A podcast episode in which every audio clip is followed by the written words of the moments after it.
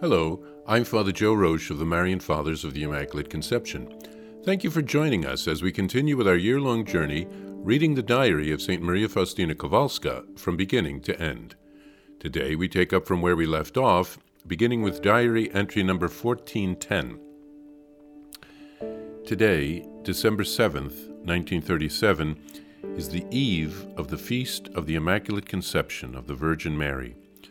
During the midday meal, in an instant, God gave me to know the greatness of my destiny, that is, His closeness, which for all eternity will not be taken away from me.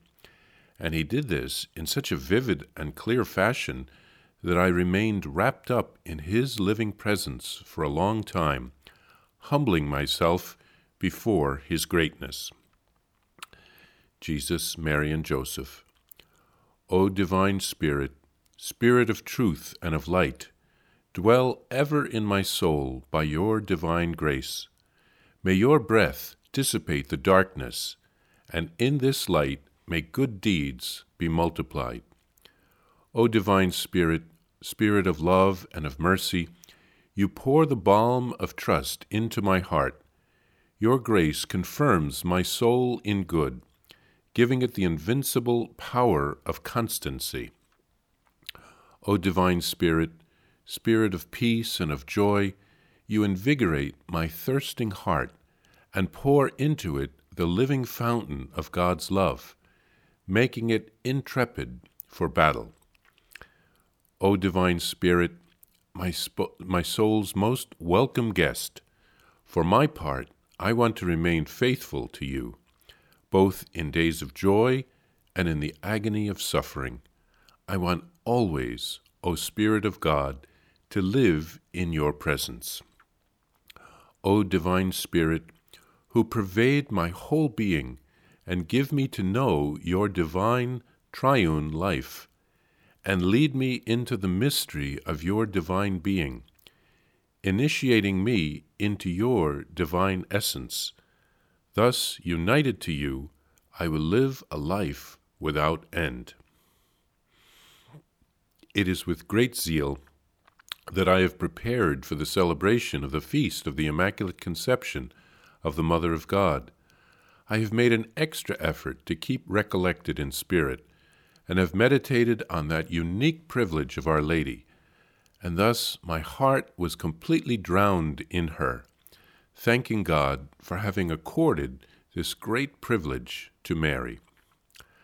I prepared, not only by means of the novena said in common by the whole community, but I also made a personal effort to salute her a thousand times each day, saying a thousand Hail Marys for nine days in her praise. This is now the third time I have said such a novena to the Mother of God. That is a novena made up of a thousand Aves each day. Thus, the novena consists in 9,000 salutations. Although I have done this now three times in my life, and two of these while in the course of my duties, I have never failed in carrying out my tasks with the greatest exactitude. I have always said the novena outside the time of my exercises. That is to say, I have not said the Aves during Holy Mass or benediction. Once I made the novena while lying ill in the hospital. Where there's a will, there's a way. Apart from recreation, I have only prayed and worked. I have not said a single unnecessary word during these days. Although I must admit that such a matter requires a good deal of attention and effort, nothing is too much when it comes to honoring the Immaculate Virgin the feast of the Immaculate Conception. Before Holy Communion, I saw the Blessed Mother, inconceivably beautiful, smiling at me. She said to me, My daughter, at God's command, I am to be, in a special and exclusive way, your mother, but I desire that you, too, in a special way, be my child. St. Faustina here writes of receiving a special grace during lunch on the Feast of the Immaculate Conception, uh, an insight into her destiny in heaven for all eternity. Faustina received this grace unexpectedly in an instant. God is full of surprises. He is like a father who wants to surprise his children with special treats.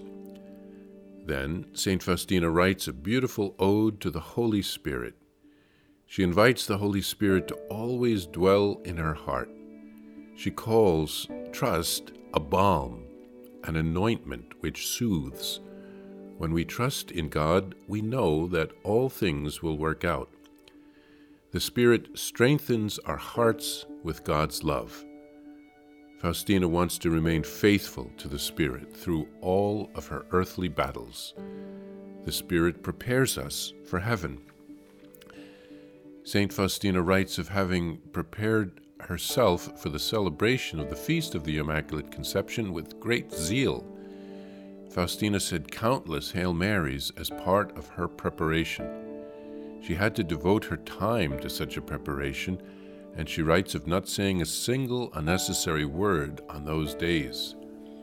The prayers helped to focus her time. She even said it in the hospital once while she was lying in bed. Apparently, Padre, Pio prayed many rosaries each day. He too had a great devotion to Our Lady. And then Our Lady revealed to St. Faustina that she would be a mother to her in a special and exclusive way and she asked Faustina to open her heart to her like a daughter.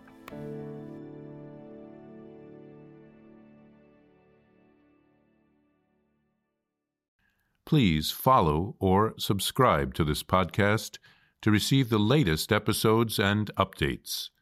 If you have enjoyed this podcast, I invite you to leave a review. Reviews greatly improve our podcast ranking and will help other people throughout the world find St. Faustina's diary in a year.